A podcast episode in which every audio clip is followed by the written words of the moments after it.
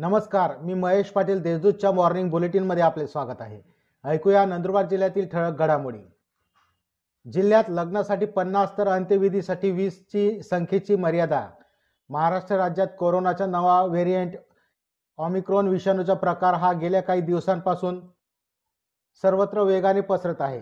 त्या अनुषंगाने नंदुरबार जिल्ह्यात आज दिनांक एकतीस डिसेंबर रोजी रात्रीपासून लग्नासाठी पन्नास तर अंत्यविधीसाठी वीस लोकांसाठी उपस्थित राहण्याची मर्यादेसह अतिरिक्त निर्बंध लावण्यात आले असल्याचे जिल्हाधिकारी मनीषा खत्री यांनी आदेश दिले आहे.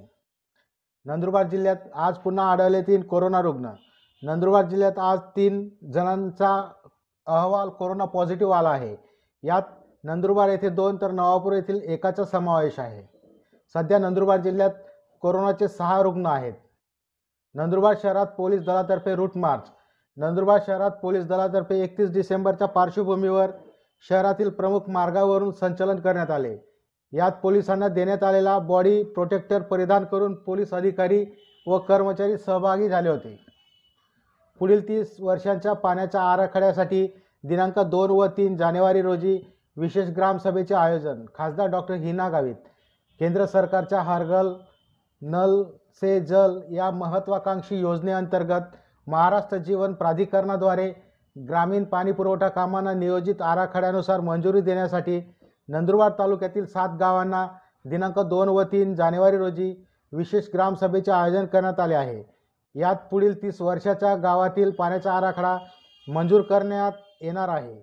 त्यासाठी नागरिकांनी विशेष ग्रामसभेत उपस्थित राहावे असे आवाहन खासदार हिना विजयकुमार गावित यांनी पत्रकार परिषदेत केले. विविध विकास कामांची ॲडव्होकेट राम रघुवंशींनी केली पाहणी. जिल्हा परिषदेच्या विविध विकास कामांची पाहणी उपाध्यक्ष ॲडव्होकेट राम रघुवंशी यांनी केली. गुरुवारी नंदुरबार तालुक्यातील पूर्व पट्ट्यातील अनेक भागांची त्यांनी अधिकाऱ्यांसमवेत पाहणी करून सूचना केल्या. या होत्या आजच्या ठळक घडामोडी. अधिक माहिती व देश विदेशातील ताज्या घडामोडींसाठी देशदूत डॉट कॉम या संकेतस्थळाला भेट द्या. तसेच वाचत रहा दैनिक देशदूत. धन्यवाद.